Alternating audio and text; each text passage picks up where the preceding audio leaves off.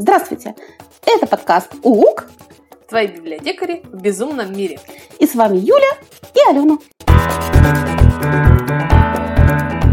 Знаешь, я очень часто в разговорах, в выступлениях, в подкасте нашем люблю говорить, что подростки любят то, подростки любят это. Причем уверенно, так знаешь, говорю. И на самом деле возникает вопрос, а откуда вы это, Елена Владимировна, знаете? Потому что подростковый возраст у вас закончился, ну, не будем говорить когда. И это у кого такие вопросы возникают, интересно знать? Вот прям было, прям задавали? Злые люди, да. Злые люди. Но вообще мы же все люди, мы экстраполируем свои наблюдения за жизнью. Воображение, опять же, неплохое, не жалуемся. Но вот если мы задаемся такими вопросами, то, наверное, надо бы заловить подростков и хорошенько их допросить о жизни суровой. Ну, вообще логично. Где мы можем их поймать? Во-первых, у нас есть стендап литературный, правильно? Есть. А потом у нас есть некий книжный клуб. Места ловли есть. Как-то вы робко рекламируете наш прекрасный книжный клуб. Что хотел сказать автор? У нас отличный книжный клуб, что хотел сказать автор? Каждый месяц встречаемся, обсуждаем книги, к сожалению, не те, которые хочу я, потому что я с дуру разрешила за них голосовать. И вот мы поймали а, Михаила Мужиловского и Степана Петренко. Привет, ребята! Да, привет всем, привет. Первый вопрос и сразу в лоб. Подростки читают? Первый ответ и сразу в лоб. Э, да, определенно читают.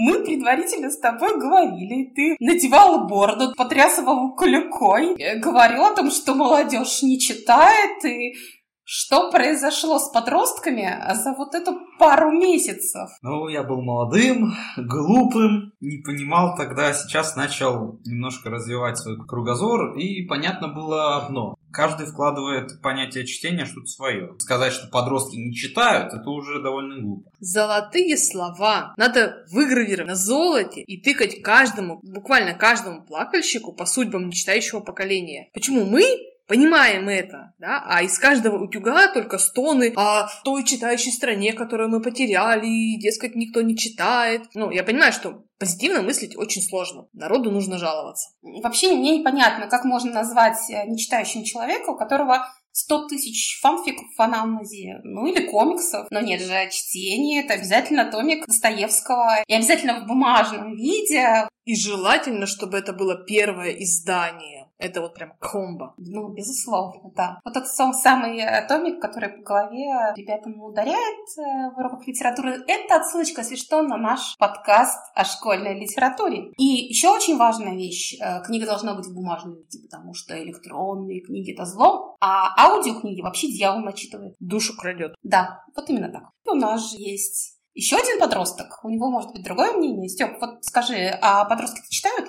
А, я считаю то, что у каждого подростка свое отношение к чтению. Например, в моей компании, если ты считаешь, что ты больше сравним э, фрику или изгоя. Вообще, стигматизация чтения – это очень интересная тема для разговора. Мне, правда, казалось, что история с ботаниками, она закончена, и, в общем, постепенно современное поколение приходит к мысли, что крутизна не определяется хобби. Да, мне тоже кажется, что мы достаточно неплохо над этим поработали, чтобы чтение как хобби стало вполне приемлемым занятием. Но у меня есть теория, что иногда человек почему-то сам начинает стесняться своего увлечения книгами и думает, что вот, я тут читаю, меня за это будут там клевать. Но на самом деле все наоборот, и это он не может выйти из своего шкафа из-за собственных ограничений. Мне кажется, я начинаю тоже его шеймить за это. И тут как бы проблема как решается. Стань самодостаточной личностью, стань альфой, определяй в своей стае поводы для крутизны. Ну, на самом деле, немножко тут у меня сарказм, потому что, понятно, это все очень и очень непросто, не претендует на истину. В идеальном обществе, наверное, должны быть уже другие отношения. Стань альфой, будь самодостаточной, ну, а мне... тебе 13! Я, может, коучи хочу податься, тренируюсь, так сказать. Okay. Вот. Но вообще я далека подросткового мира, и, может быть, там уже и нету этих гонений по внешним признакам. Как у вас, ребята? Расскажите нам. А, в настоящее время никого не гнобят за внешность или за то, что ты читаешь книгу. Некоторые могут, могут как-нибудь неправильно пошутить, но не более. Хотя за твои знания могут начинать э, шутить, но это уже явно не то, что было в советское время. По моим наблюдениям, э, буллинг-то как раз сейчас сильнее. Сейчас создается различные движения против буллинга. Хотя, может быть, просто это стало открытым, может быть, это так не замалчивается. Но в любом случае, я вижу в твоих словах некоторое противоречие. Мы сейчас говорили о том, что подростки все-таки читают, и тогда, в общем, не очень понятно, откуда ощущение фрика-изгоя, если ты читаешь. А, из-за того, что сейчас мало кто читает, происходит ну, недопонимание с человеком, который часто читает. И создается ощущение, что ты, может, изгой, но гнобить за это уже явно никто не будет. Собственно говоря, что мы выяснили, подростки тоже люди. Да ладно! Ничего себе! Кто-то читает, кто-то не читает. В общем, это нормально. Но, на мой взгляд, не очень нормально отрицательно относиться к книжной культуре, к культуре чтения. Миша предварительно что-то такое говорил об этом. Именно об отрицательном отношении к книжной культуре. Могу сказать, что у каждого по-своему, полагаю, ну, у каждого своя причина на это. Но в большинстве своем люди отзываются пассивно об этом. Ты читаешь и как бы и ладно. На самом деле ты меня успокоил, потому что нормально не любить чтение, и другое дело отрицательно относиться к людям, которые читают, и вообще бросать помидорами в книжные магазины. Это тоже, наверное, нехорошо. Как я думаю, никто не может даже нормально объяснить, зачем нужно читать, нужно ли читать вообще. Ну, я стараюсь окружать себя людьми читающими, но не всегда, конечно, это получается, поэтому это палка в двух концах. Нельзя заставить всех людей читать. Угу. Вот здесь э, могу поспорить, даже не то, что объяснить, никто не может посоветовать нормальную книгу. И от этого иногда складывается впечатление того, что книжный мир состоит либо из классической классики, либо из дурацких подростковых книг. И вот, выбирай. На самом деле ты сейчас сделал больно. Сделал... Очень больно библиотекарям сделал. Да, и библиограф, которые, собственно говоря, сидят на рекомендательной библиографии.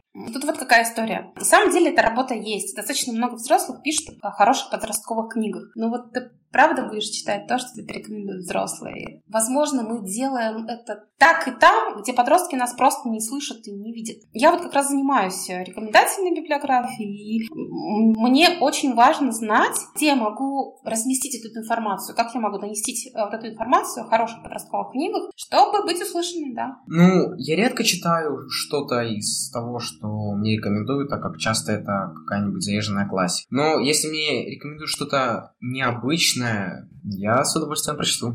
Хорошо, я поняла тебя, что нужно искать что-то необычное, но где? Где? В интернете прочитаете? Вконтактике? В Телеграмчике? Степа просто отрицательно качал головой что это какие-то кандидаты шпионы, разведчики. Информацию не вытащить. Не вытащить совершенно, да. Хорошо, я поняла. Взрослым нужно думать своей головой, а не спрашивать глупые вопросы у подростков. В общем, э, все понятно. Миша, если тебе порекомендуют? Мне очень легко что-то порекомендовать, так как я очень хочу что-то что такое интересное, что-то... А это нужно спрашивать у максимального количества людей, чтобы найти что-то, вот, что нравится именно тебе. Моя философия в том, что нужно перепробовать очень много всякого, чтобы найти бриллианты, которые будут дороги именно тебе. И как бы я придерживаюсь этой философии. Поэтому кто бы мне что ни порекомендовал, я в любом случае это прочитаю.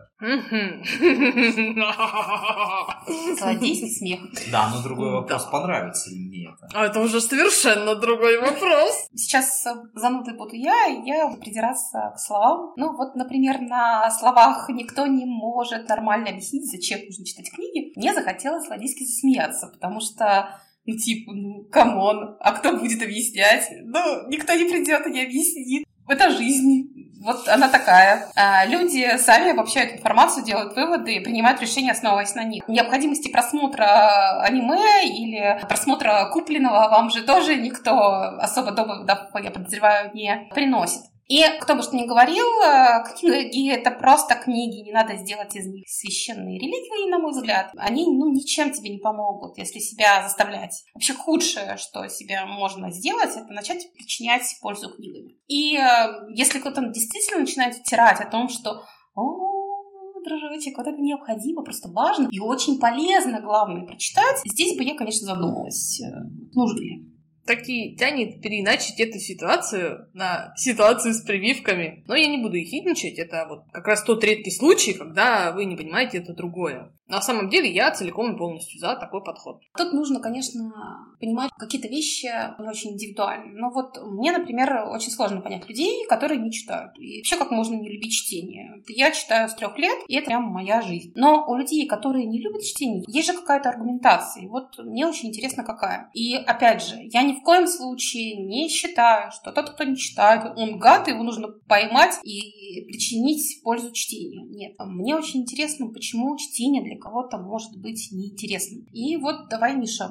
порассуждай на эту тему, пожалуйста. Жги. Ну, я могу заступиться за таких людей и сказать, что... Внимание у современных подростков э, крайне размыто. И чтение это, безусловно, то, что требует концентрации. И с этим поспорить полагаю, сложно. У подростков сейчас банально бешеный ритм жизни. Некоторые из них просто не успевают погрузиться в чтение или не хотят наоборот. А вот почему не хотят, это уже другой вопрос. И как бы у людей сейчас просто больше выбора. Я хочу сказать, что у взрослых людей концентрация и ритм жизни такой же если не больше. Вот прям иджизмом в словах повеяло. Ну да, у взрослых тоже ритм. А некоторые смеют утверждать, что забот у них сильно больше, чем у подростков. На работе отработай отношения, построй детей накорми, про себя не забудь, и вот это все. Люди, которые любят читать, на книги время находят. Согласитесь, мы всегда находим время на то, что мы любим. А концентрация, да, с концентрацией беда. Слишком много контента и отсутствие критического его восприятия. Понятно, понятно, что получить дофамин от 15-секундных роликов это быстрее и эффективнее, чем от целой книги. Какие страшные вещи говорить. Да. Степ, а тебе кажется, вот причина, почему не любят книги, почему не читают? Ну,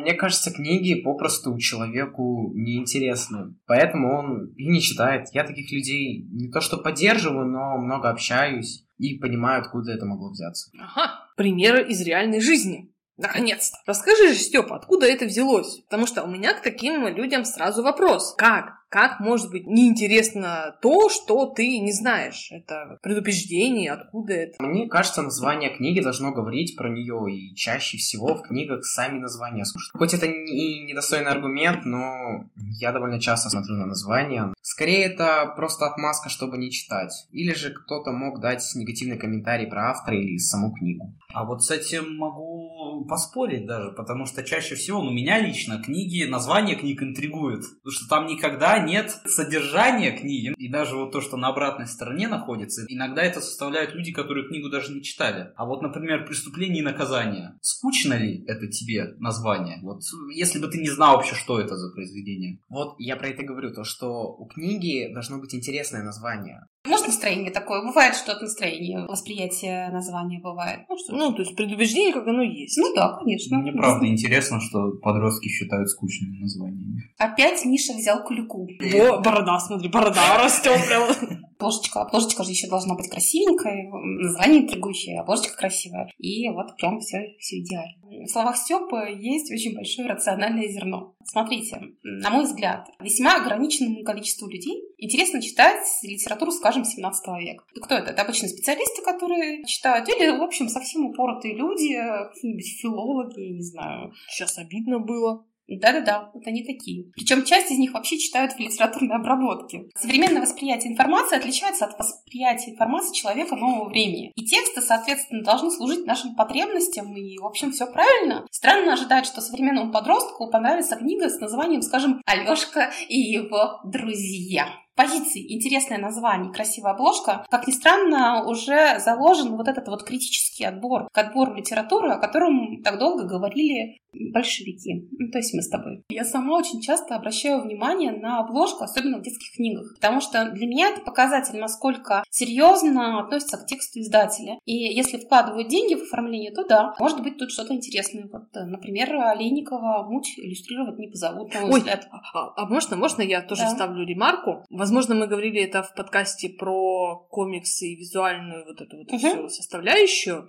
Но я скажу еще раз, в свое время я долго не могла найти в хорошем издании какую-нибудь любимую книгу, да, чтобы купить ее в бумажном виде, поставить на полочку, чтобы она стояла красивая. И вот с красивой обложкой, с той, которая мне нравится, я долго не могла найти, потому что здесь какой-то мужик левый нарисован, здесь какие-то там непонятные монстры, здесь цвета не те. Внешняя составляющая очень важна при выборе книги. И да, сначала инструменты критического отбора такие, потом, возможно, появятся другие. Миш, а по каким еще причинам чтение может быть в приоритете? Ну, как было оговорено раньше, преимущество альтернативного контента. Потому что даже я понимаю, что какие-нибудь очень странные дела захватывают даже сильнее, чем любая самая экшоновая экшоновая книга. Э, чисто в силу своего формата. И как я думаю, что как на смену газетам пришло радио, так и книги однажды должны уйти. Вот.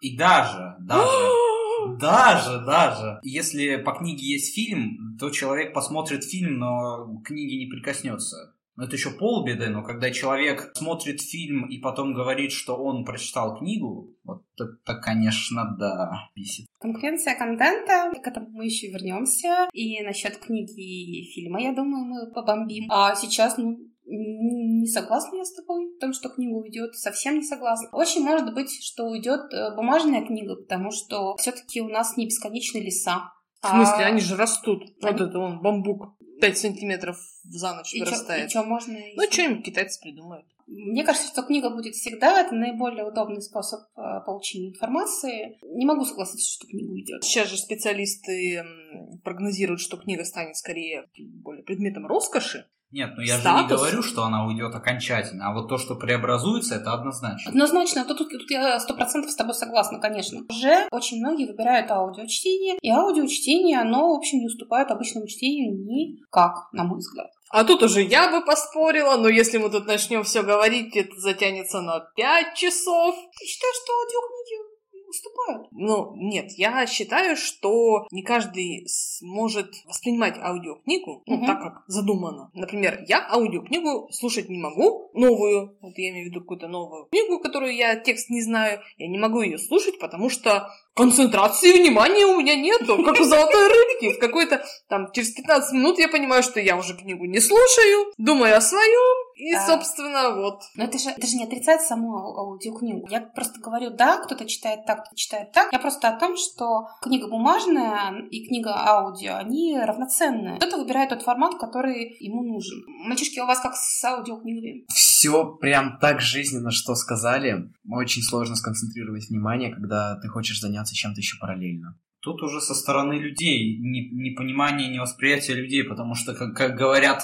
мои родственники, если ты прослушал книгу, это не считается, ты не прочитал книгу. Вот читать книги нужно именно читать. Ты всегда, ты всегда, когда говоришь, я прочитал книгу, всегда нужно говорить, я прослушал книгу. Это же тут такое вот сильное отличие. Но я так не считаю. Когда слушаешь аудиокнигу, естественно, развиваются немного другие сферы мозга, чем когда ты читаешь книгу. Но информацию ты воспринял. Ты э, прослушал, как читает диктор, который заложил туда еще что-то свое. То есть ты прочитал, и если ты читаешь, ты это в каком-то переводе читаешь, и уже переводчик заложил что-то свое. Поэтому либо читать книги в оригинале, либо уже, не знаю, искать в каких-то священных храмах вот эти первые, первые самые издания вот эти. Только это же можно считать true. Но мое мнение, что аудиокниги должны рано или поздно сместить классические книги, ну или хотя бы классические книги перейти в формат э, не бумажный. А мнение твоих родственников, я уверена, изменится, потому что сейчас все очень сильно развивается, и действительно аудиокнига, она не уступает э, бумажной, электронной, ну, печатному тексту, скажем. Не знаю, в тему или нет оно получится, но это очень важная история. Был у меня знакомый, правда, недолго, как говорил шеф. И у него был такой аргумент, дескать, я в школе свое отчитал, зачем мне еще? И если вы думаете, что это вот дело в возрасте, нет. Это был молодой человек, а, а когда-то у нас в отделе образовалась вакансия. Ну, работа мечты, отдел новой художественной литературы, куча книжек.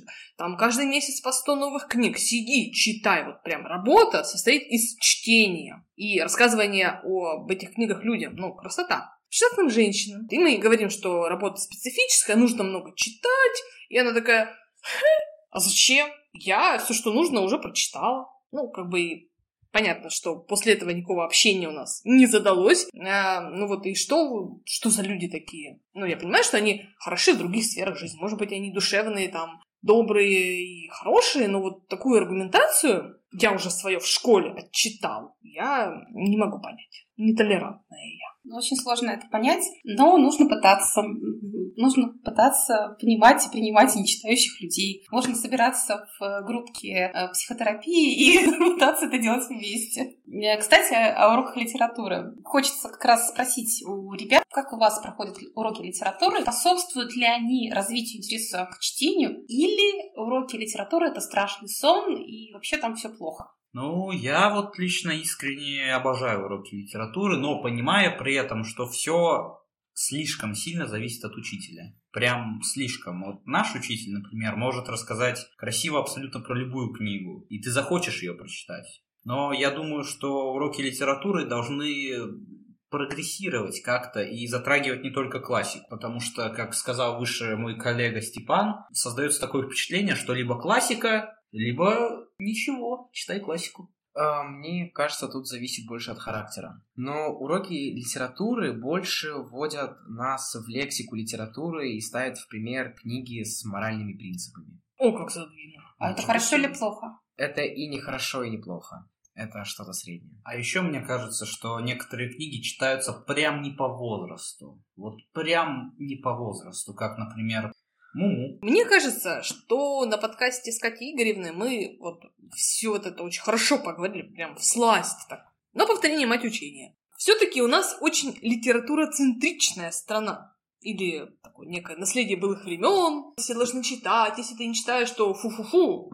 Собаками затравить. Привет, душевные травмы. И я видела своими глазами, как люди реально в таких ситуациях бросали читать. Когда им говорили, читай вот это, не читай вот этого, читай вот это. Девочка говорила, я тогда вообще читать не буду. Хочется их прям крепко-крепко обнять, сказать, бро, ты не виноват. Твоя ценность как личности не определяется тоннами прочитанных бумажных книг и знанием, там, не знаю, диалектика Льва Толстого. Ну, если ты не учитель литературы, конечно же. Точно в коучи надо идти. Яростно плюсую, как говорится. Я знаю тонну хороших людей, не читающих вообще. Но хуже им этого точно не становится. Есть, конечно, и напротив хорошие люди, которым пригодилась бы книга, чтобы они стали еще лучше. Но, как говорится, нет предела совершенству. Тут только от человека зависит. Давайте вернемся к тому, о чем Миша говорил несколько минут назад. Альтернативный контент. Проблема это или нет? Насколько он мешает чтению или, в общем, наоборот, помогает.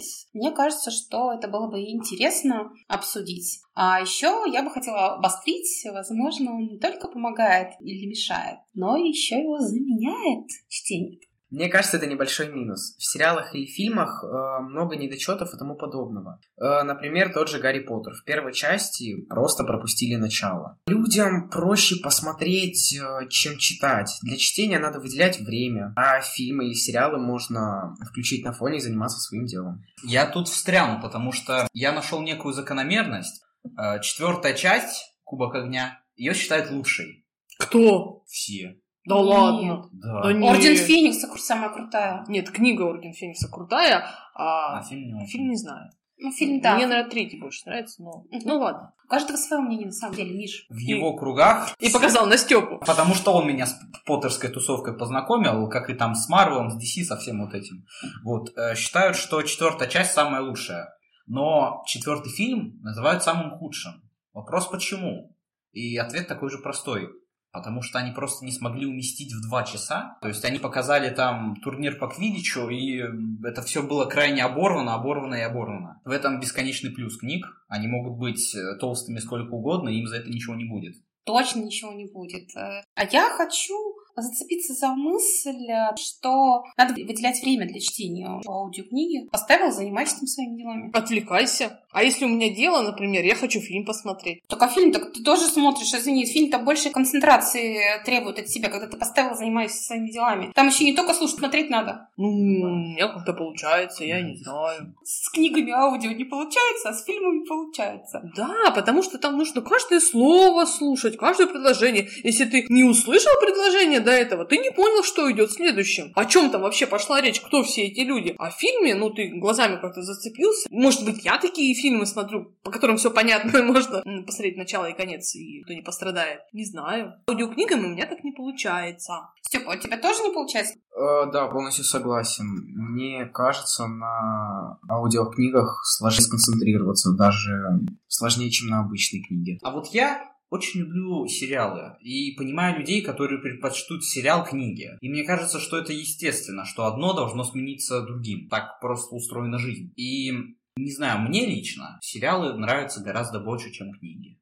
Потому что я привык к визуальному повествованию, и, как мне кажется, в него можно больше, не знаю, запихать всяких отсылок, приколов, каких-то недопонятых фраз. Например, «Бойцовский клуб». До середины книги пять раз появляется Тайлер, если мне не изменяет память. Но он появляется как вкрапление в кинопленке. А как это показать на книге? Это будет слишком заметно. И, и у того, и у того бесконечно есть свои плюсы и минусы. Но я предпочитаю, и большинство подростков сейчас предпочитают именно сериалы. Разные инструменты есть и у литературы. Все можно сделать талантливо. Я хочу согласиться с Мишей. Мне кажется, человеку проще будет э, воспринимать готового живого персонажа, чем создавать образ у себя в голове альтернативный контент книгу не отменяет и не вычеркивает никаким образом. Но мы же не всегда едим, скажем, одну вареную морковку. Нам еще хочется и других э, продуктов попробовать, правильно? Э, какое-то разнообразие, оно всегда заставляет думать, поэтому я за разнообразие в контенте. Не считаю, что это каким-то образом отменяет чтение. Я сейчас э, надену маску плакальщика по судьбам русской литературы, да, и скажу, но, но, но альтернативный контент, это же как чипсы, как вот эта вот картошка. Вредная, это же вредно все. А почему Тарковский, а, простите, это чипсы? А чё сразу Тарковский? Ты вот... Ну, просто я говорю сейчас, что форма нашего восприятия, она совершенно ну, не важна. Для кого-то важны книги. Да, кто-то говорил о том, что вот когда еще появился телевизор, сейчас же вот мы читать не будем. А сейчас смотри-ка, уже компьютерные игры, тиктоки разные, сериалы. А тем не менее, читающих кардинально меньше оно не становится. Вот я хочу сказать, что я не могу играть в современные игры, ну не потому, что компьютер не тянет, да, или еще каким-то причинам, а потому что, блин, ты сидишь, ты книжку читаешь, или ты хочешь там что-нибудь сделать с кем-то, своим персонажем, а ты вот беседуешь там, понимаешь, в игре. Да Коля, верните нам наши Mortal Kombat родные. Ты читать не хочешь в игре? Да ну надоело, я за игру сажусь не для того, чтобы читать. Абсолютно согласен. Когда ты в каком-нибудь Resident Evil находишь 50 миллиардов записок, я не за этим сюда пришел, я сюда, Вот. чтобы в зомби стрелять, я сюда Вот. пришел, а не ради этого. Это стоит вот разделять книги сюда, на полочку, игры сюда. Я чую там заговор. Черт, ну это же так интересно в Dragon Age читать историю. А когда у вас телевизор через комнату, все, вот прям вот, а потом родители заходят, а ты что делаешь? Миша щурится. Да, а я титры рассматриваю. Ну ладно, хватит про игры, давайте про фильмы. Миша сказал мысль, с которой я не согласна. Фильм посмотрел, значит, читать не будет. И мне кажется, что иногда это как раз наоборот работает. Да, Юль? Да, абсолютно. Вот судя по опыту, когда я еще работала на обслуживании, выходит какая-нибудь экранизация, и народ тут же бежит за книжками. Вот прям четко, временная взаимосвязь. Другое дело, что кино могут снять, ну, такое, отвратное. И народ скажет, фу, что это, наверное, книга такая же, мы не будем это читать. Но тут уже мы вступаем как библиотекари, можем оперативно сработать, сказать, ну, ребят, конечно, фильм такое себе получилось, а вот книга классная. Давайте обсудим, поговорим и таким образом вовлечь. Вот такие мы хитрые и раскрываем немножко внутренней кухни нашей работы. Зло- Злодейство. Что это? Ну, злодейство. Ну ладно. вот. Манипуляция. Злодейство и манипуляция. Марионетки мои, марионетки, читайте, читайте. Э, Как мне кажется, фильмы по книгам никогда не удаются. Это всегда плохая идея. Кроме двух фильмов, я насчитал два, которые были сняты... Один и второй. Абсолютно верно. Один и второй, они смогли не провалиться в этом. А один из них даже хорошо, э, больше, больше привзнес и вошел в топ-100 самых лучших фильмов. Интрига. Первая это экранизация заводного апельсина. Делайте со мной все, что угодно, но я считаю, что эта экранизация удалась больше, чем на славу. Ну и вторая это мой любимый Паланик, бойцовский клуб. Потому что даже когда Паланик давал интервью, он говорил, что я иногда бил себя по лбу, потому что я не придумал такого гениального хода, как был, как был в фильме. Это тот самый случай, когда и книга, и фильм — это два разных произведения. Если ты посмотришь фильм, ты ничего не потеряешь, что не читал книгу. Потому что некоторые фильмы, они основываются на книге. Если ты не прочитаешь книгу, ты вообще ничего не поймешь. Как было с Ведьмаком. Есть очень крутой польский сериал, и там, конечно, Там нет, шикарный. там ради справедливости стоит сказать, что там тоже ничего не понятно без прочтения книги. Правда? Ну, хорошо, ладно. А у меня есть третий фильм в твою копилочку. Форест Гамп. Ну, фильм хорош. Фильм хороший. Книга ужасная. А тут вот в данной ситуации именно фильм стал культовым, а не книга. А я скажу еще об одной книге, которая совершенно прекрасная экранизация, но, наверное, она вам не сильно близка. Это «Унесенный ветром». Совершенно шикарная экранизация с Ну, Книга лучше. Книга больше по историческому контексту. Вот видишь, это демонстрация на самом деле разного мнения. Сколько нас есть, столько у нас есть какие-то предпочтения. Мне кажется, что не, не стоит так говорить, это два фильма и точка. Просто у нас Ну, разное я же мнение. говорю, это два фильма, которые я нашел. А еще «Бегущий по лезвию». Мы поговорили об экранизациях внепланово. Еще мне очень часто встречается мысль о том, что сериал — это новые книги. И, кстати, вот Миша начал, мне кажется, немножко эту тему развивать. Я сначала, когда это услышала, такая, ну, нет, нет, нет, нет, ребята, это вы загнули. А потом задумалась и понимаю, ну ведь правда же. Зачем мы читаем? Как правило, ради хорошей истории. Нет, конечно, найдутся люди, которые скажут, мы читаем, чтобы книга сеяла в нас разумное, доброе, вечное, учила там чему-нибудь. Не знаю, чему может научить. Ну ладно. Но на самом деле мы, конечно, читаем ради хорошей истории, которая эмоционально на нас воздействует и заставляет пережить какие-то очень интересные эмоции. Чем себе это не сериал, и почему воздействие на нас хорошей истории должно принадлежать только книге. Страшные вещи, говорите, Елена Владимировна. Я вижу, как скрепы рушатся. Но, черт с ним. Я сегодня, очевидно, так снимаю, но ненадолго, маску наших плакальщиков. Я ее снова надеваю и вижу, как они видят альтернативный контент. Вот все, что, о чем вы сказали. Пришли такие киношечки, сериальчики, игрулечки. Да как прогнали книгу палками. И сидят такие эти гремыки наши плакальщики на обломках культуры и плачут. Книга, культур, мультур. Но на самом деле меня иногда выбешивает такое поклонение перед бумажной книгой. У нас сегодня, мне кажется, весь подкаст состоит из вот такого признания в том, что нас выбешивает такое поклонение перед бумажной книгой. Бумажная книга — это не все, что у нас есть. И иногда хочется прийти в гости к такому человеку, который везде говорит, а где же книга? А что же книга? Посмотреть на километры книжных полок, которых нету, естественно. Хотя, может быть, это у меня предубеждение. Или ознакомиться с его читательским формуляром в ближайшей библиотеке, который тоже, скорее всего, нету. Но обвинить в бескультуре — это ж, ну, прям святое дело. Даже если человек не имеет километры книжных полок, он может иметь огромное самомнение. Если он прочитал какую-нибудь классику в интернете, например, он такой, а, я все знаю, я теперь буду у всех спрашивать, читали ли вы Булгакова, потому что это же, это как не знать этого. То есть каждый раз, когда ты читаешь новую книгу, ты всегда думаешь, что остальные обязаны ее прочитать, потому что, ну как этого не знать? Я же ее прочитал, значит, все должны ее прочитать. Я одно время таким тоже болел, но сейчас я излечился. Понимаю, что если человек много читает, далеко не значит, что он умный или хотя бы грамотный, смотря что человек вкладывает в «я читаю». Но опять же, много читает это очень субъективное понятие. Потому что я знаю людей, для которых 5 страниц в день это прям достижение. Это очень много. Кто-то глотает по 400 страниц в день. И им кажется, что это мало. Ой, что-то я сегодня с утра прочитал там две книжки. Совсем отстал от своего темпа. А вот с этим соглашусь. Человек э, может читать хоть Гомера, но понимает ли он его? Вот в этом вопрос. Я очень часто вижу в парке или в той же школе, как э, девчонки приходят, фоткаются, записывают сторис из разряда «Ой, такую книгу читаю сейчас, девочки». Заканчивают фотосессию, убирают книгу в рюкзак и на этом все. Да, да, я беру сейчас клюку и начинаю критиковать. Как бы вы, Елена Владимировна, не топили за ТикТок. Все же я смотрю на него с громадным подозрением и печалью. Потому что, ну, конечно же, да, можно с его помощью продвигать книги, чтение там продвигать. Но вот сам формат у меня, по крайней мере, у меня не вяжется с образом вдумчивого чтения. И в итоге мы получаем некоторый процент вот таких девочек и мальчиков.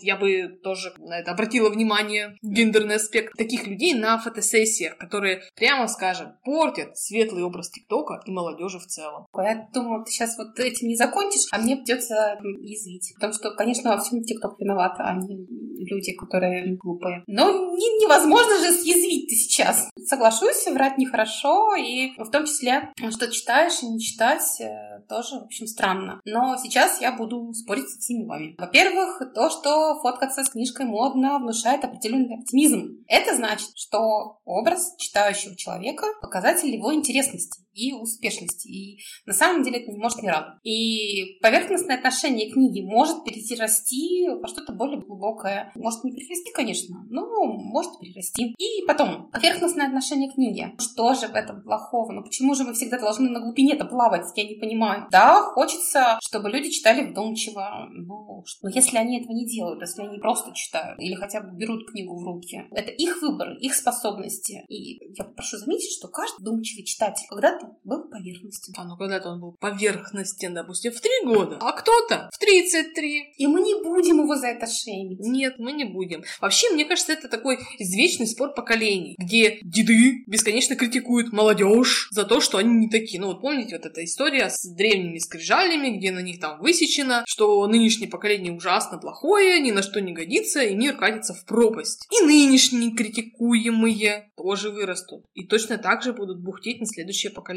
Но как-то мир стоит, и как бы в пропасть пока еще не откатился совсем, не упал, значит, дело не в том, что кто-то читает не так, как кому-то хочется. Да, вот все так.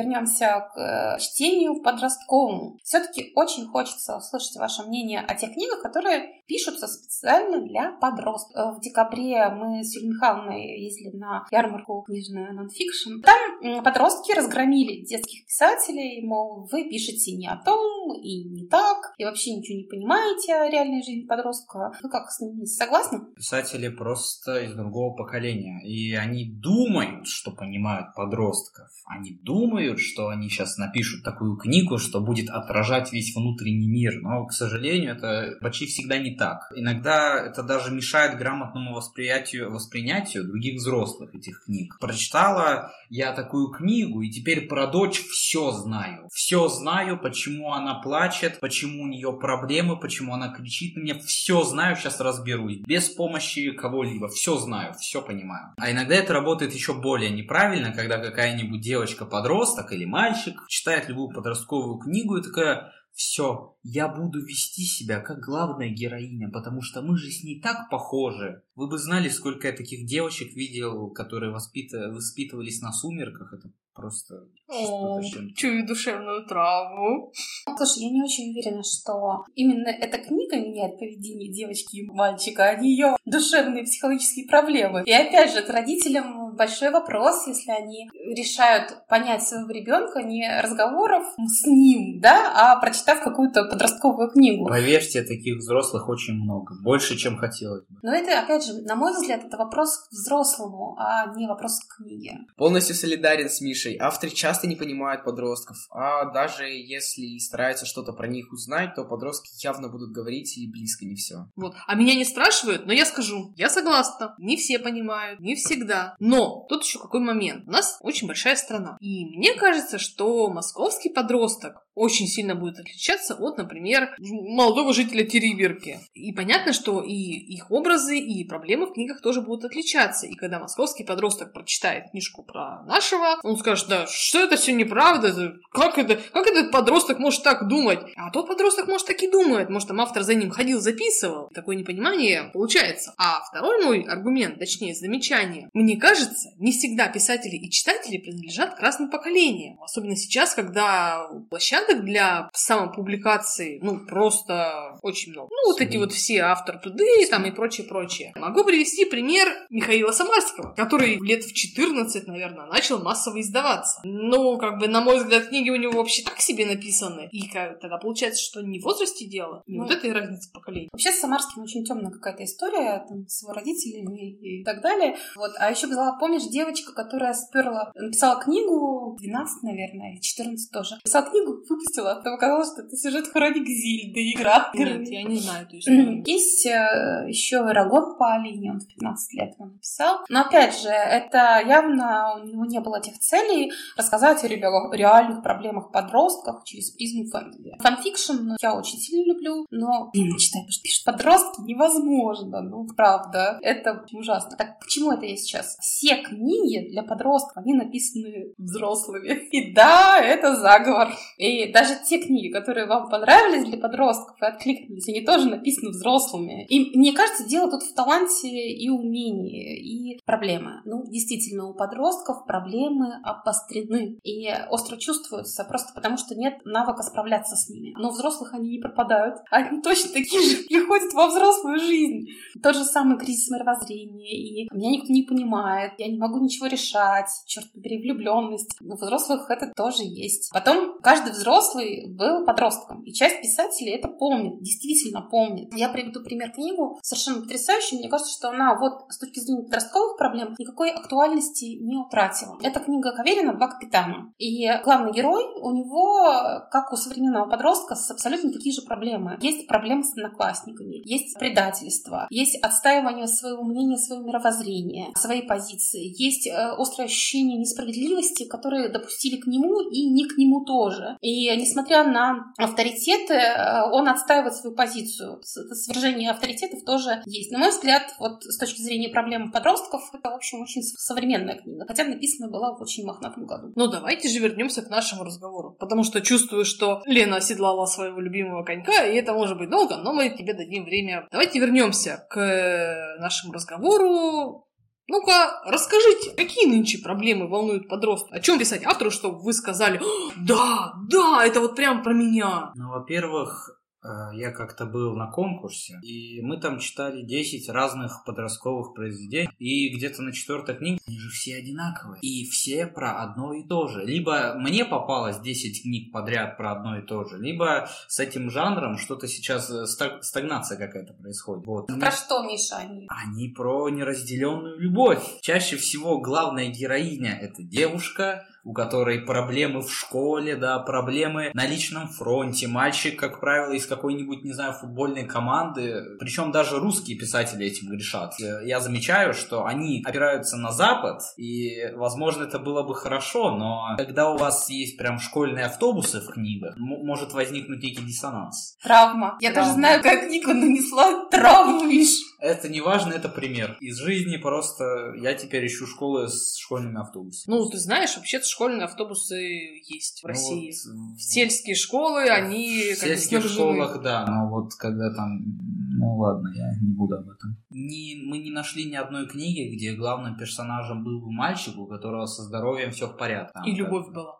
Да, и любовь была, естественно, да-да-да. То есть э, любовная линия — это буквально то, на чем строится все повествование. Я не против любовных линий, это прекрасно, но когда вы можете вытащить любовную линию и ничего не поменяется, это значит, вы написали хорошую историю. А когда у вас все буквально на ней строится, это, мне кажется, не очень хорошо. А, вот с этим поспорю. Любовная линия — это важно и довольно часто это и правда главное в жизни подростка. А, я знаю уйму таких людей, и зачастую зачастую любовная линия это единственное интересное, что есть в нашем жанре. Я же не против любовной линии, подчеркиваю. Когда есть хороший сюжет, и любовная линия. Это прекрасно. Пример приведу не из книг, а из сериалов. Те же очень странные дела. Там штук 4 любовных линий, но при этом там есть у каждого персонажа свой отдельный конфликт и общая история. Подростков этот сериал захватывает э, подростками как раз в главной роли, но держится все не на это. Свою аудиторию он понятно, что отхватил. И когда я думаю об этом, очень странные дела хорошо бы пошли как книга. Еще один пример того, что подростковую книгу с подростковым новыми реальными проблемами можно написать, и не то чтобы это прям какая-то сверхзадача. Погоди, ну а если у автора цель написать книгу о любви, ему не хочется писать какую-то мистическую историю, ему не хочется вовлекать какие-то другие проблемы, хотя они вовлекаются на самом деле. Если он считает, что вот о любви это будет центральная тема, ну как же тогда ты эту любовь вынешь из каркаса? И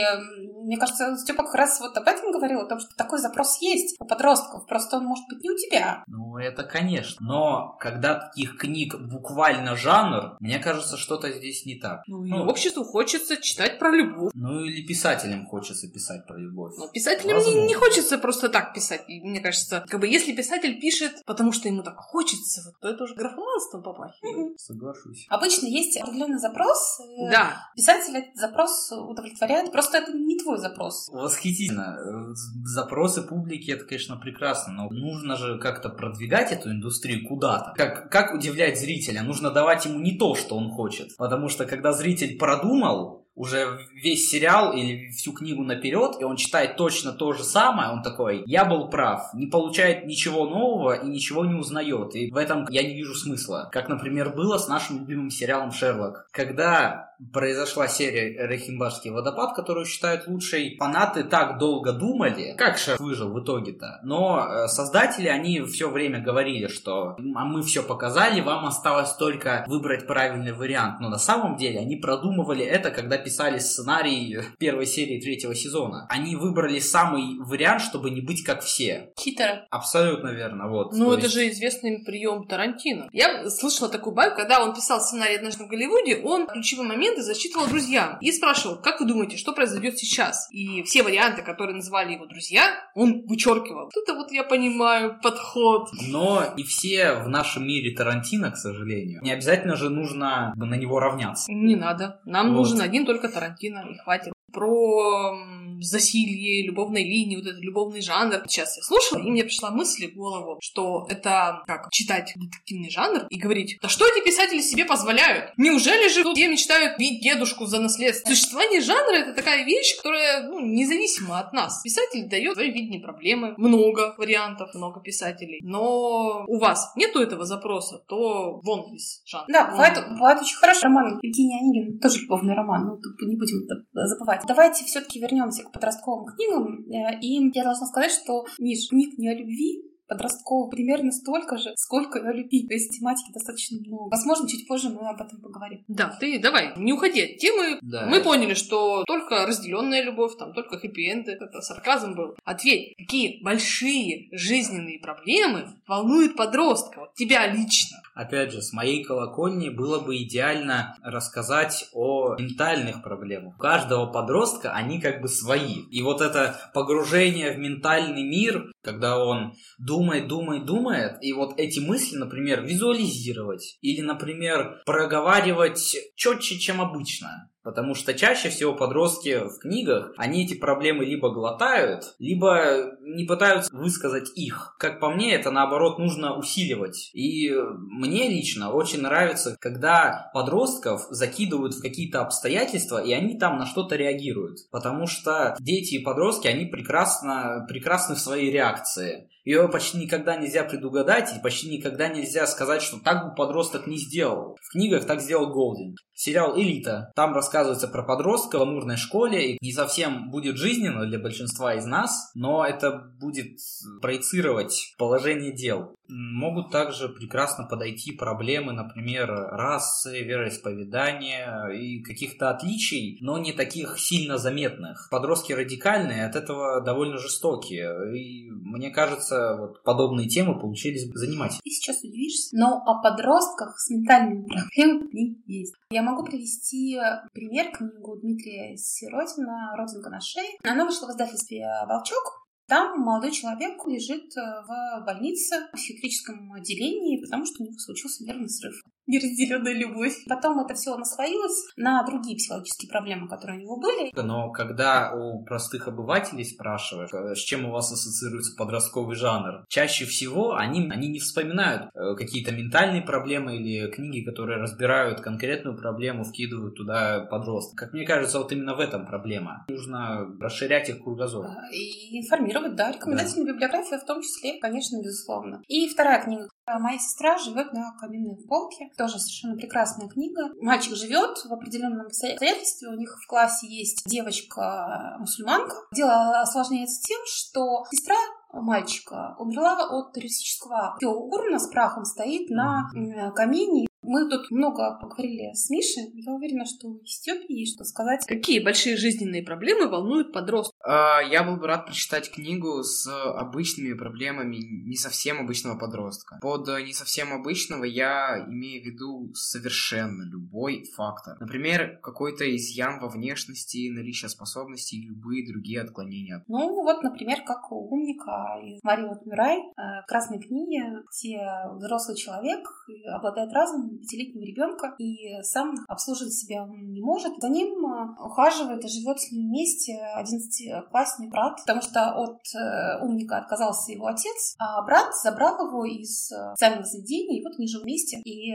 умник на самом деле учит брата жизни, восприятии этой жизни гораздо больше, чем кто-то другой. Но, впрочем, не только брата он учит. Очень хорошая книга, очень ее рекомендую. И есть у нас мурманский спектакль очень хороший, называется «Умник». Тоже, если пойдете, тоже Ну, мне кажется, он сейчас в репертуаре, я его не видела. Очень жалко. Ну, он совершенно такой потрясающий. Потрясающе, да. И э, еще одна книга, это книга Арна Свингена. Кстати, вот в «Прыжке» тоже можно рекомендовать как книгу о подростках с ментальными проблемами, потому что там э, своя тоже история. А сейчас хочу рассказать о книге «Примитивные сумчатые», о мальчишке, которому 15 лет, такое у него протестное голосование, он хочет стать самым худшим человеком в мире и делает все для Ентова. И написано, поскольку она норвежским автором Марвел Свингена, там все очень, очень интересно происходит.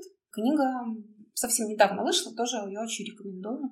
Давай вернемся к классической литературе, той замечательной классике, О да? которой так долго говорили большевики. Да, классические книги, они лучше, чем современные. Понимаете, тут такое дело, что нельзя делить прям на черное и белое. Я думаю, не во всех аспектах, конечно, э, подростковая литература плоха, так как не во всех аспектах э, классика лучше. Но мне всегда нравится выявлять хорошие, как я думаю, хорошие классические книги, потому что, очевидно, все классические книги хорошие, а некоторые просто ты не понимаешь. И знаете, это очень смешно выявлять таких девиц или парней, которые прочитали одну или две книги, теперь разговаривают как леди из викторианской Англии. И особенно смешно им подыгрывать. Я чую интересную историю. Давай. Да, была у меня в деревне местная звездочка неограненная. Сейчас как помещик сказал, смотри. У меня в деревне.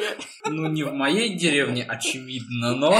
э, И решила она выпендриться, что прочитала, как она говорит, произведение великого Бродского. И, мол, так впечатлилась, что теперь будет говорить только как в этой книге. Только цитатами и больше никак. Но в ее компании был я, и я сразу понял, что здесь нечисто. Чтобы было повеселее, я начал ей подыгрывать. И чаще всего говорил словами не то чтобы сложными, но, опять же, нужно понимать, какой контингент был в моей деревне тогда. И чтобы не проследить э, какой-то непонимающий, она включала свою актерку просто на максимум. И в один момент она решила пойти на крайние меры и говорит, что русский язык слишком примитивен. И начала переходить на что-то типа французского, как будто бы я один понимал, что это нифига не французский, не итальянский даже. Она говорила цитатами несуществующих людей, и я, короче, намучился с ней. Но смешно то, что в итоге оказалось, что это был не Бродский, это был Тургенев, и это было что-то из школьной программы, что родители заставили ее прочитать. А теперь хочешь тайну открою? Она просто хотела твоего внимания. Моего, Ну это же прямо, ну видно. моего или двух десятков мальчиков еще, которые у нас были по району Ну, раскиданы. я не знаю, там тебе было виднее, ну это ж прям, ну скажи же, она тебе и так, и сяк, а ты ничего не Да не понимаешь. дай бог. И в этом трагедия неразделенной любви.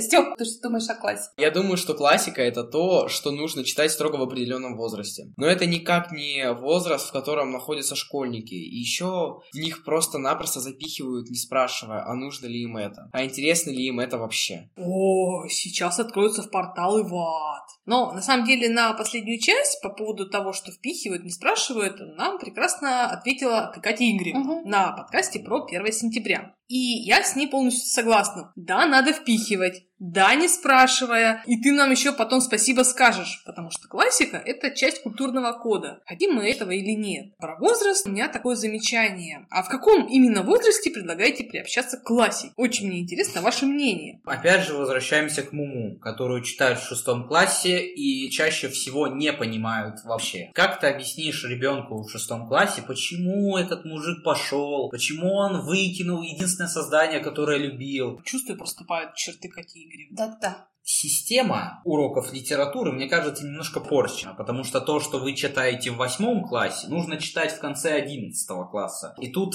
не то, что подростки тупые, ничего не понимают, так просто это не по возрасту в принципе. Если ребенок знает об этом в шестом классе, то это тоже, знаете, не, не очень себе. Вы портите ребенку детство. Знаю я таких людей, которые вот все понимают, все знают, а потом в десятом классе такие, а когда ж веселиться-то? Сейчас же на работу и в гроб. Тот же Достоевский. Некоторые люди в 40 его не понимают, а вы думаете, что вы вот в девятом классе, отцы и дети, на просто, на преступление наказание, на просто. Блин, бесит.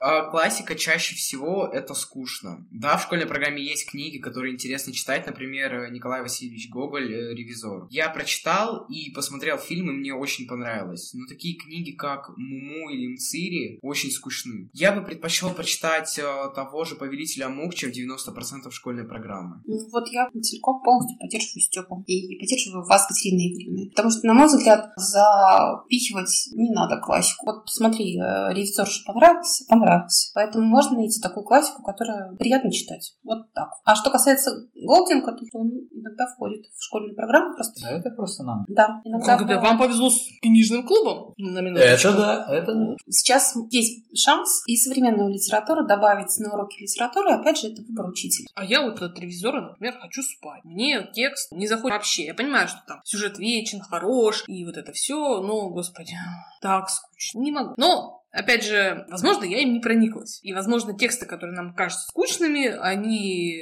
скучные только потому, что мы в них не вчитываемся. Та же Муму в шестом классе, ну, еще пока мы не обладаем, мне кажется, необходимыми навыками для осознанного, вдумчивого чтения, плюс багажа культурологического у нас еще нету. И мы не всегда понимаем, что хотел сказать автор. Голдинга, например, мы разобрали по косточкам. Понравился, не понравился, но мы поняли гораздо больше из-за того, что мы смогли его достаточно подробно прочитать. Я просто за разное чтение. Да. И действительно, разное чтение. Тут э, Миша, конечно, прав. Нельзя делить все на черное и белое. И понятно, что в любом секторе, в любом кластере литературы есть хорошие произведения. Но есть то, что нам не нравится. Сейчас я думаю, что пришло время проговорить, что вам читать нравится. Что читают современные подростки и что вам, возможно, было бы интересно. Ну, на самом деле могу выделить из жанра подростковой литературы книги, которые мне действительно понравились, но понравились э, не за то, чем они являются, а скорее за то, чем они не являются. Первая книга — это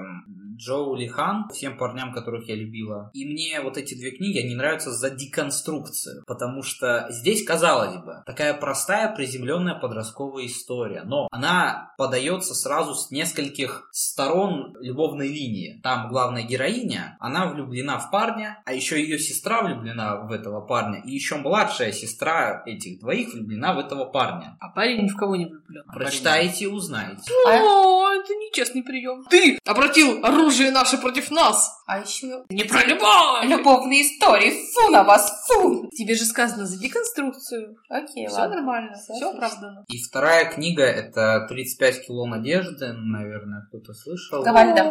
Да, да, да, да, да, вот. И опять же за некую деконструкцию и за, знаете, такое нарративно смешной тон повествования. То есть эта книга как будто бы не пытается быть чем-то серьезным, но в этом она и прекрасна, потому что в нашем мире сейчас все пытается быть глобальным, таким большим, таким, таким посылающим месседж, вот сериал по Властелину кольца, Черные эльфы, как вам? Вот. А эта книга, она была своеобразным глотком свежего воздуха в моей жизни, и как бы я понимаю, чем книги могут быть и чем они не могут быть. Завуалировал, но кто, кто понял, тот понял. На самом деле, тот факт, что тебе из всего массива подростковой литературы понравилось, да, там, две-три, это на самом деле норма. Что даже в классическом 19 веке такое тоже было. Там не было вся классика, только классика. Там была куча всякой бульварной литературы. Тот же там Нат Пинкертон, и его выпускали тысячами. Кто его сейчас знает? Кому Я. он сейчас нужен? Тебе положено по должности знать. То есть, да, было и бульварное чтиво, было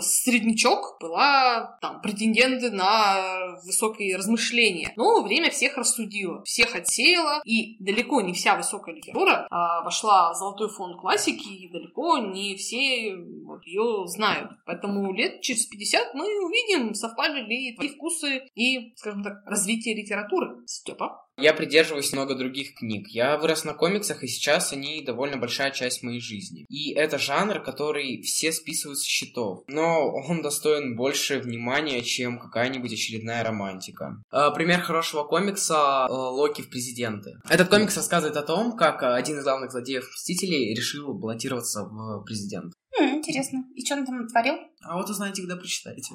Ты посмотри-ка, научились. Научился. Пример хорошего комикса от меня это комикс Маус. Этот комикс рассказывает про события 30-х годов Холокоста. Там все персонажи это мыши. Это очень ловко обходит цензуру. И э, не то чтобы прям в детском нарочитом фоне, но как-то такое э, с флером э, отношение такого попроще. Чтобы более массовый читатель понял, про что это, и чтобы это не, не смогли запретить. Я эту книгу, э, этот комикс могу найти на просторах любого книжного магазина. И когда поднялась шумиха по поводу нашего уже бывшего Минкульта Мединского, который говорил, что все комиксы комиксы для дебилов, и на него обрушился просто шквал хейта, и первым в первых рядах был как раз-таки комикс Маус как аргумент. Именно тогда я и узнал об этом комиксе. Спасибо, Спасибо ему. Спасибо, Ведин. А Да. с Мединским, кстати, была интересная, смешная история. Он, значит, сказал, что комиксы для дебилов,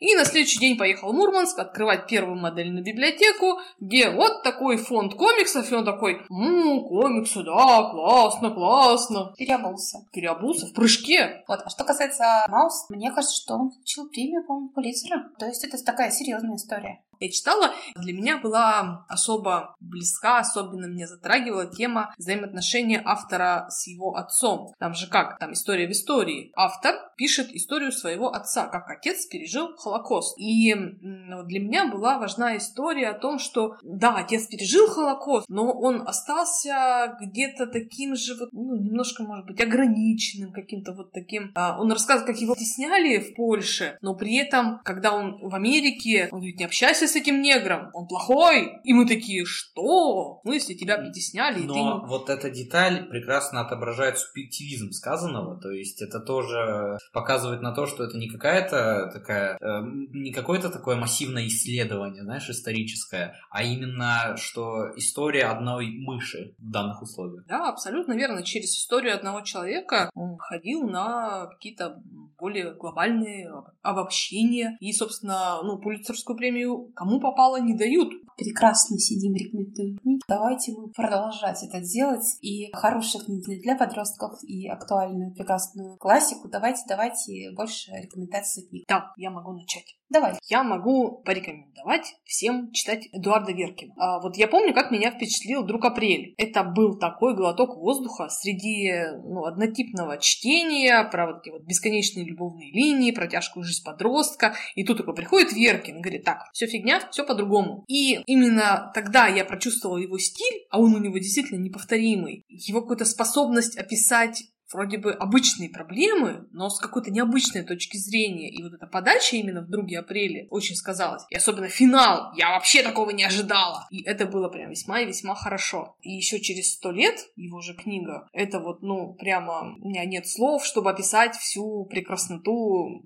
этого произведения. Очень тонкое, очень прям как лезвие бритвы. Еще я очень нежно люблю «Волшебника земноморья» Урсулы Лигуин. Уже старенькая книжка, годов 60-х. Мне кажется, это вообще идеальная книга о трудном периоде в жизни каждого человека. Да, это не наш мир, да, это не наше время, но мне всегда близок Гет с его вечными проблемами. И опять же, финал романа и финал всего цикла — это для меня идеальный исход. Идеальный финал книги о подростке. Ну, я не буду его спойлерить. Я просто присоединяюсь к Веркину и к волшебнику Земноморья, потому что я очень-очень люблю и Веркина, и Урсулу Легмиль. Давай же послушаем Михаила. Э, ну, как я считаю, подросткам сейчас необходимо изучать, ну, опять же, с моей колокольни, сатирические жанры, потому что у всех подростков сейчас э, нужно развивать критическое мышление. И Вот. не только им. И не только им, да. Но вот если человек сможет ухватить э, и изучить это вот в нужном возрасте, он откроет для себя море э, различных возможностей. И не только сатиру, но и э, сатиру как бы в кубе, потому что и мои любимые произведения из жанра подростковой литературы, как я выше сказал, они э, высмеивают в каком-то смысле жанр подростковой литературы. Вот так же и с моим любимым жанром, по сути, теперь. Это жанр антиутопий. И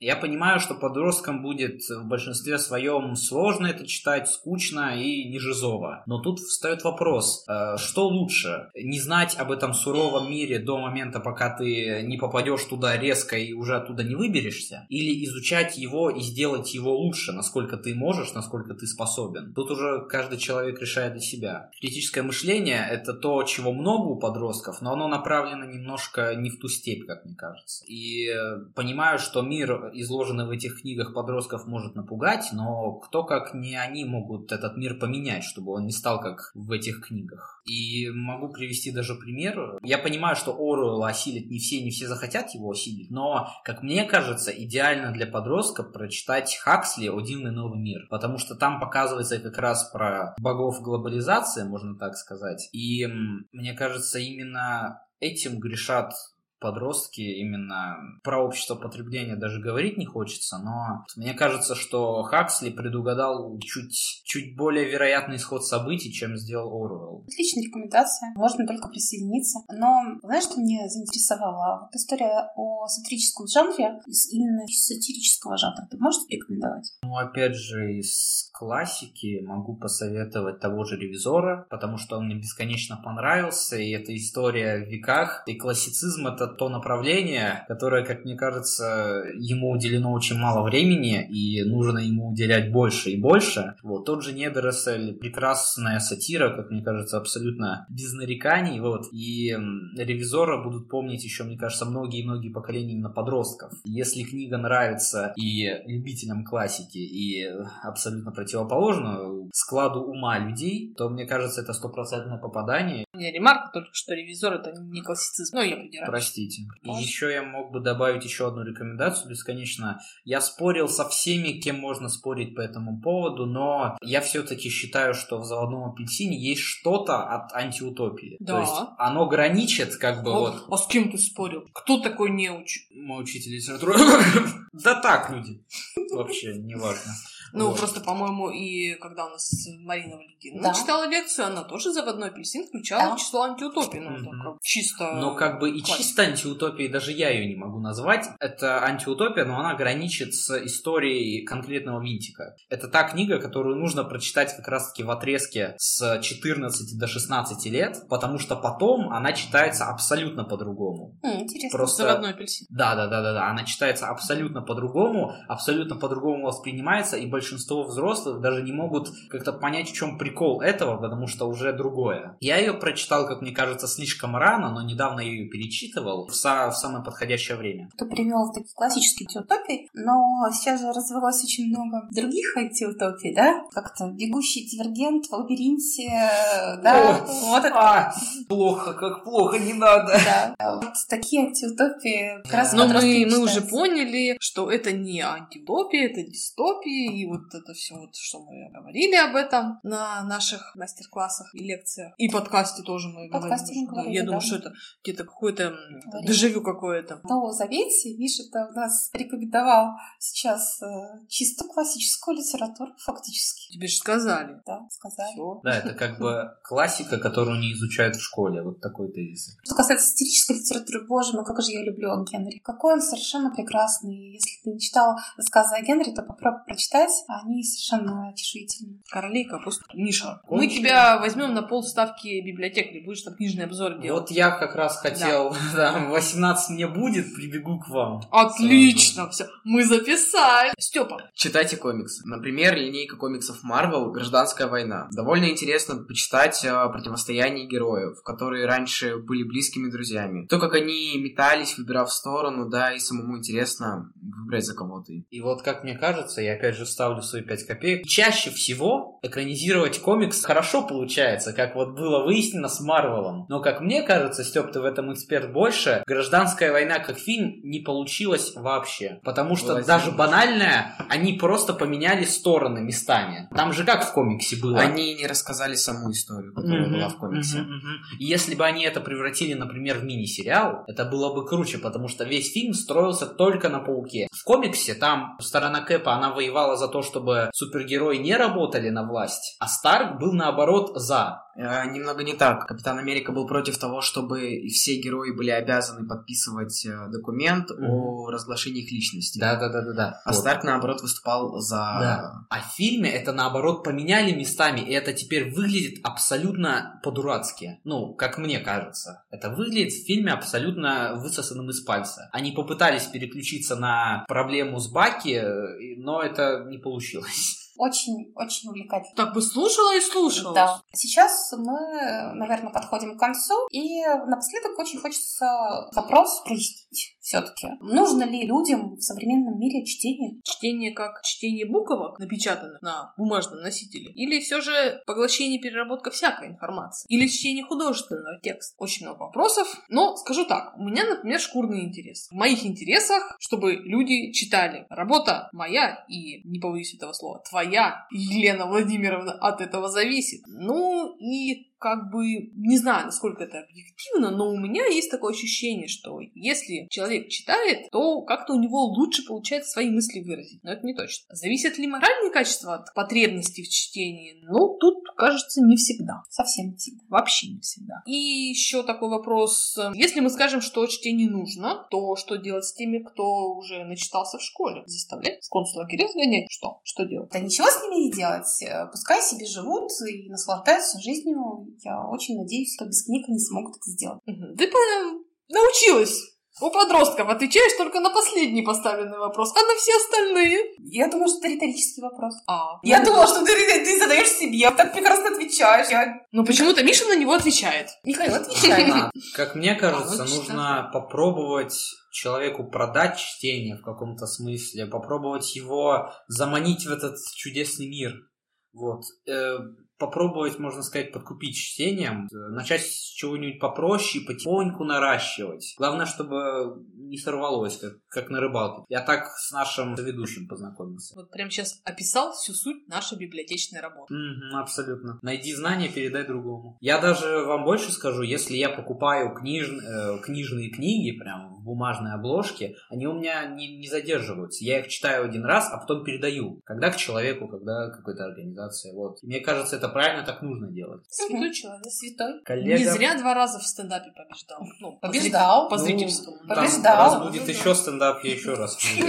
я с каждым разом все дальше и дальше мчу и мчу. А, а, пожалуй, соглашусь. А, нужно, чтобы люди узнавали о хороших книгах. И некоторые именно что узнают и открывают э, этот волшебный мир. И главное в нем не запутаться. И очень повезет, если у тебя будет хороший друг-проводник. Какая прекрасная предточка в нашем разговоре. Теперь самая интересная часть. Книжный погон. Трам-пам-пам. Начнем мы или вы? Начинайте, начинайте. Что-то мне не нравится выражение лиц вот эти. Да он Хитрые. просто про книжный подгон, он думал, что прям книгу принести вам надо. Ты принес? Нет. Итак, 5 июня мы встречались на книжном клубе. Помним. И вот на этом клубе а, мы голосовали за книги. Угу. Мгм. И вот за мою книгу проголосовал только Степа. Эдуард Веркин, А, Герда. да. И я считаю, это несправедливо, когда Веркин Веркина не выбирать. Да. Поэтому и есть рубрика «Книжный подгон», чтобы заставить всех прочитать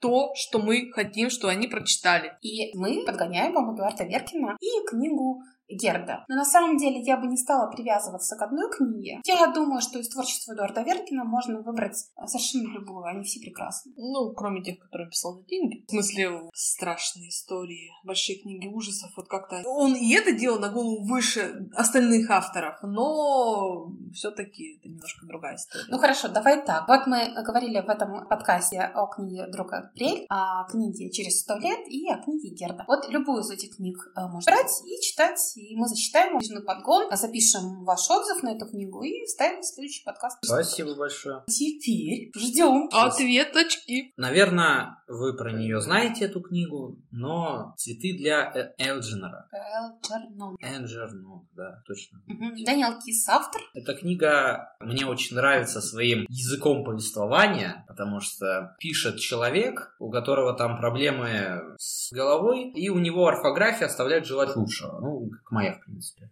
Вот. Но к концу книги ты сам не замечаешь, как ты с персонажем проходишь этот длинный его путь восстановления, и как в конце он смотрит там на предыдущие свои главы, вот как он там э, уже начинает нормально писать. Это мне чем-то напомнило Замятина и мы. Там же тоже биографии, там последняя глава, он так со скепсисом смотрит на все, что писал до этого, потому что ему там фантазию врезали. Но мне эта книга крайне нравится, и я советую вам бесконечно. Всем советую. А ты советуешь нам короткий вариант или длинный? Длиннее, значит лучше.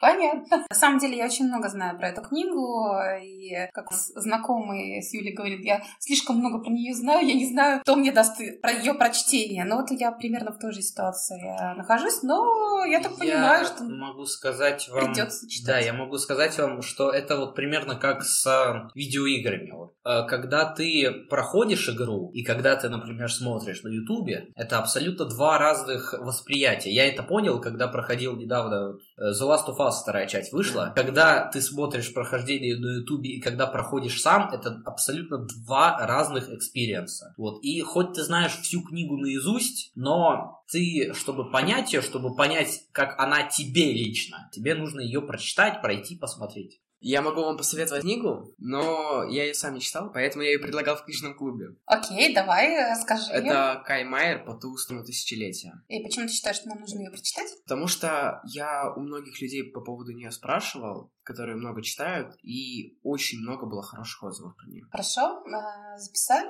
Я так понимаю, что Конечно. бонусом у нас будет... Немного не в тему, но это комиксный подгон уже скорее. И это Локи в президенты. Все знают Локи, и все знают, что он бог обмана. И когда он начинает баллотироваться в президенты, когда он в итоге эти выборы выигрывает, и на протяжении всего повествования это так прекрасно раскрывается, вся политическая сатира, это можно наложить абсолютно на любую страну, а в данной политической ситуации это нужно делать. Вот. Я считаю, что этот комикс, он обязательно прочтение абсолютно всем. Это как такой маленький двоюродный брат э, антиутопии. С помощью этого комикса можно приобщить любителей Марвела к более чему-то такому серьезному. Отлично записали. Я не уверена, что вот со всеми всеми тремя рекомендациями мы справимся к следующему подкасту. Но по мере наших скромных сил мы, безусловно, будем э, в наших э, подкастах вкладывать отзывы на эти рекомендации. А сейчас, что мы рекомендовали друг другу в прошлом выпуске? Я прочитала «Счастье кузнечика». Я не могу сказать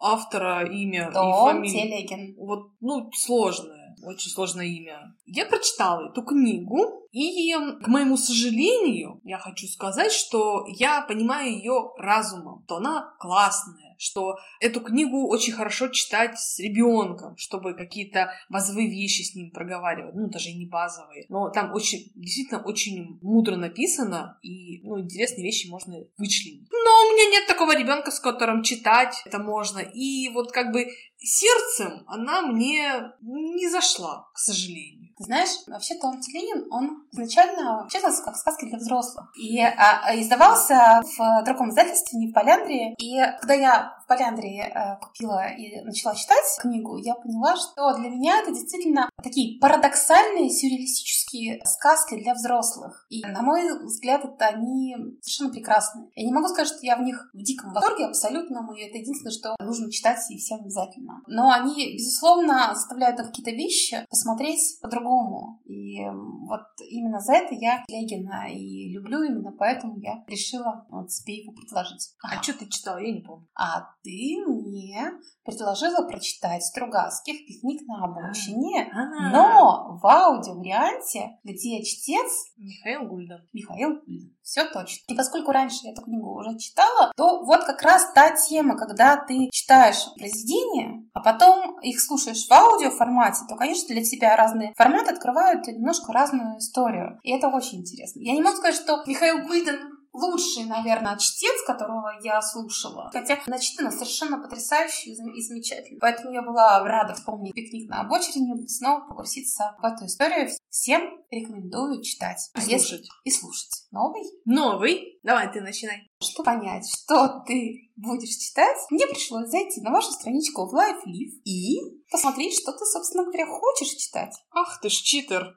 Да. И, зайдя на эту страничку, я увидела книгу Лилии Таля «Мим». которую я помню, когда ты рекомендовал нашим школьным библиотекарям, и, возможно, эту книгу ты услышала и оттуда взяла, нет? Или я фантазирую? Да, я услышала ее на твоем обзоре. А потом мы поехали на нонфикшене, я ее увидела, я ее купила, и вот она у меня лежит пока не прочитанная, и тут такая, хопа, Надо читать. да. А у меня подгон, у меня было много разных вариантов, я и то думала, и это думала, а сегодня с утра меня осенило, что чё я, вот, не знаю, может быть, ты эту книгу читала, может быть, даже и недавно, без понятия, честно скажу, не залезала. Но я помню, опять же, что я ее очень хорошо читала в юности, мне она очень нравилась, потому что она говорит о таких добрых вещах, она такая добрая, ну, тогда мне казалось, может быть. не знаю. Ну, короче, не буду вас долго томить, это Клиффорд Саймак «Заповедник гоблина». Нет, я не читала. Почему-то думала, что ты Александра Борнштейн мне сейчас предложишь. Ну, если хотите, я могу ее в следующий раз вам предложить. Не, давайте гоблинов сейчас.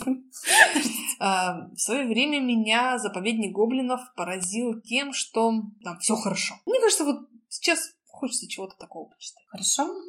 Там, конечно, не все примитивно, но все хорошо. Книга, где все хорошо, но, безусловно, сейчас нужна. Итак, э, боже мой, сколько книг нужно А читать. еще там есть библиотека. Библиотека – это важно в книгах. Да, и Вот. вокруг нее там же все. Блин, да я как знала. Да, ты, ты прям попала в точку. Итак, э, чтение мы себе набрали э, по самому макушечку. Рекомендации книг мы дали. Пора заканчивать наш подкаст. Пора заканчивать наш подкаст. Ну, всем пока. Пока-пока. Надеюсь, всем было приятно. Всем пока. Удачи!